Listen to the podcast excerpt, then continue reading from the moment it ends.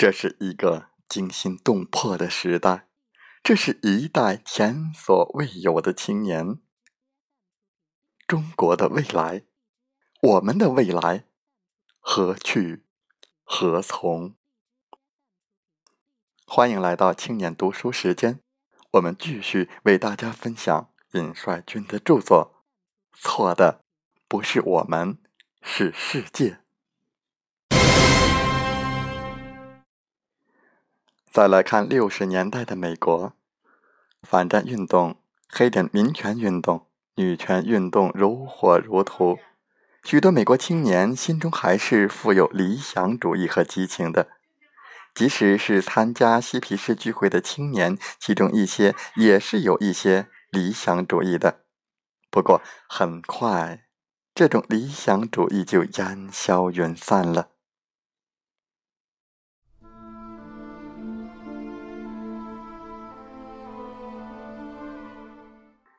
六十年代初，有过一些反对享乐主义的歌曲。约翰列侬写了大量震撼人心的抗议歌曲，他的歌成为参与反战运动、黑人民权运动学生的圣歌。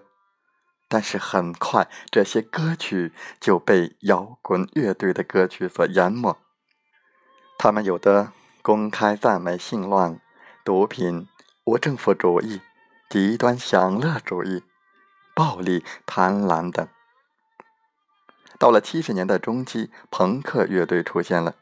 只要看看这些乐队的名字，我们就能明白他们的生活状态：性手枪、撞击、诅咒、洛克西、亵渎神灵。他们反叛、反叛、再反叛，反叛传统，反叛制度。反叛日渐枯燥、毫无激情和意义的生活。他们歌颂大麻，也歌颂上帝；他们崇尚乱交，也呼喊着要社会关注那些单亲的孩子；他们诅咒战争，却在生活中滥用暴力；他们生活糜烂，却对未来充满向往；他们在颠覆旧有的糜费文化，同时也创造新的糜费。他们的格言是：“我们就是未来，未来是没有的。”他们和垮掉的一代嬉皮士一脉相承。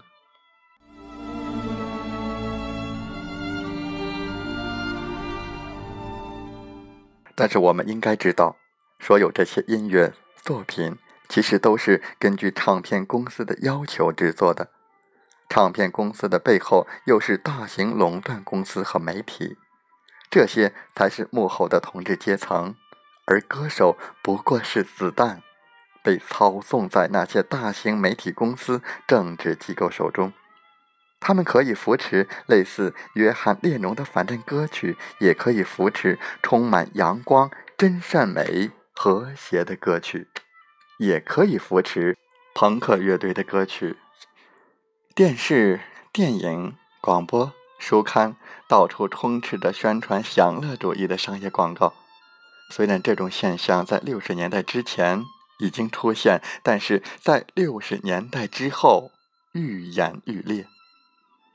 一个美国人平均每天看四到六个小时的电视，到十五岁的时候，他已经看了一点八万到两万个小时的电视节目。思想早已被充斥着享乐主义价值观和生活方式的电视节目所控制。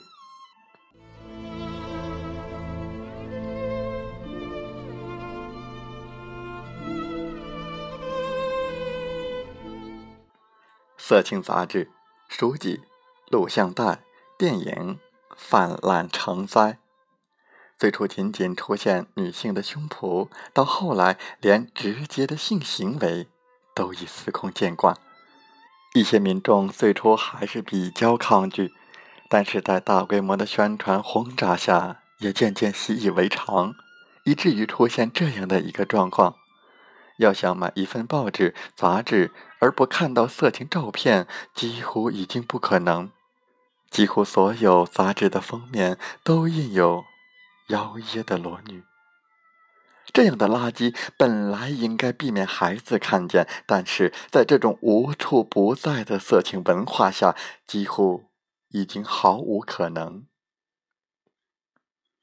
在这样的狂轰滥炸之下，我们看到美国的青年和孩子们的智力发生了巨大变化。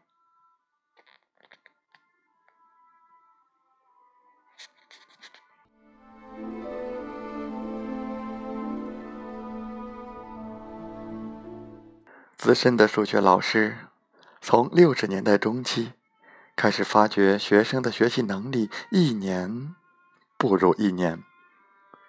全国性的考试成绩也年年下降。从事尖端科学研究的人士感叹后继无人。大学研究院的学生中，土生土长的美国人只占少数。一位教学三十多年的大学科研教授，于一九六三年到一九七三年间，每年都回母校为大学生讲学。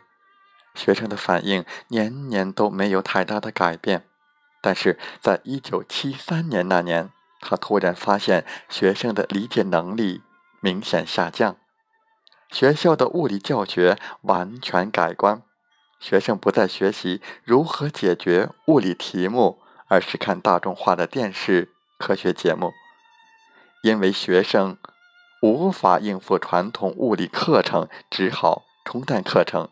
以看电视、观摩工厂为教材，不仅学生智力严重下降，美国人的整体精神状态也大幅下降。根据美国国家精神卫生研究所2001年到2003年进行的一项大规模统计研究表明，美国成年人18到54岁终身严重抑郁病。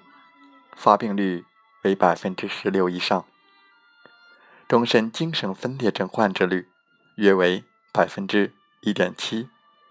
这些慢性疾病并没有有效的治疗方法，首次发作后就可能一直持续到患者生命终结。而对美国大学生进行的调查表明，二零一零年有百分之二十的受访者符合抑郁症和焦虑症标准。二零一二年，则达到百分之二十五，也就是说，多达百分之二十的美国成年人有严重的精神疾病，而轻度精神疾患的患者比例则接近百分之五十。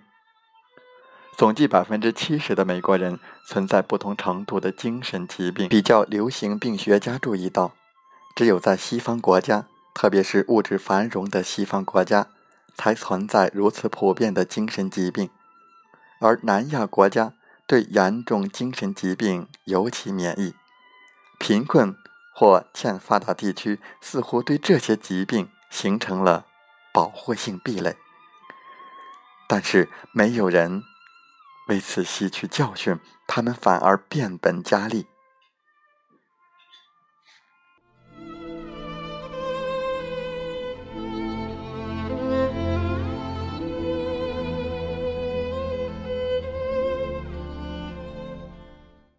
美国的学校教育因此发生了巨大变化。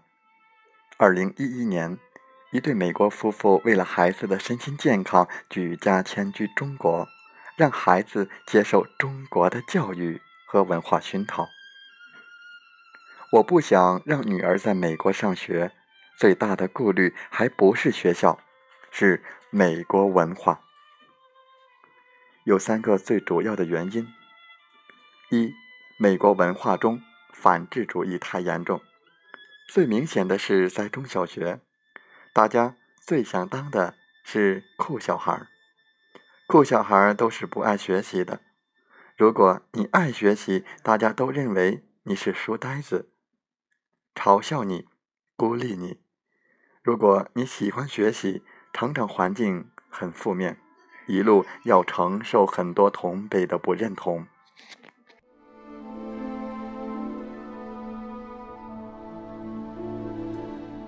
二，在美国从小就被接触大量毒品和性，要从小就开始抵制，而且不断的有同辈压力迫使你尝试，这对于教育是很大的干扰。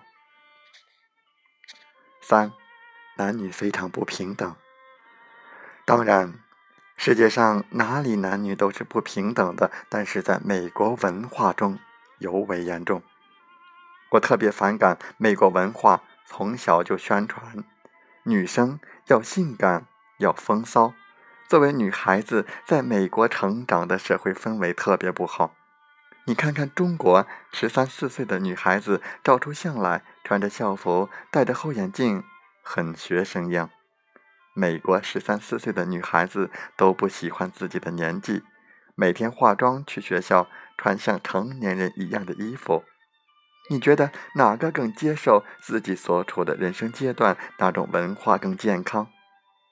在美国长大，女孩子如果不好看或者不融入这种氛围。会有很大的同辈压力，被排斥，对于女孩子学习是很大的干扰。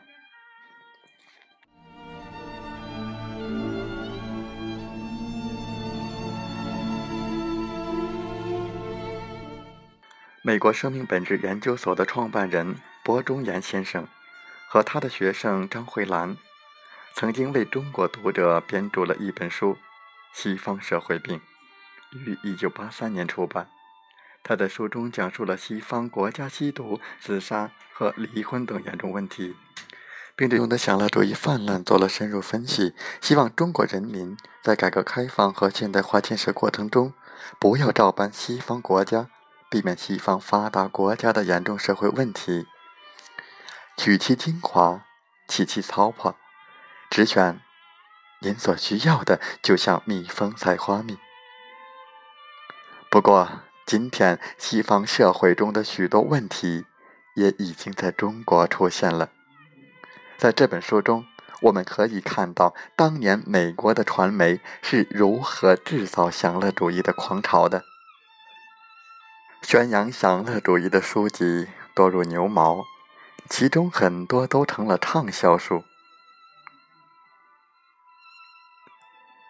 在这些作者心中，自我牺牲这样的高尚行为，竟然成了低级意识；而自私自利已然成了万善之源，爱情也只是买卖，这是何等的荒谬！但正是这样的荒谬的理论，却可以畅销市场，成为社会主流价值观，大行其道。这与前面所说的是一个道理：自我牺牲是低级意识，自私自利竟然是万善之源。因为这样的理论符合统治阶级的利益。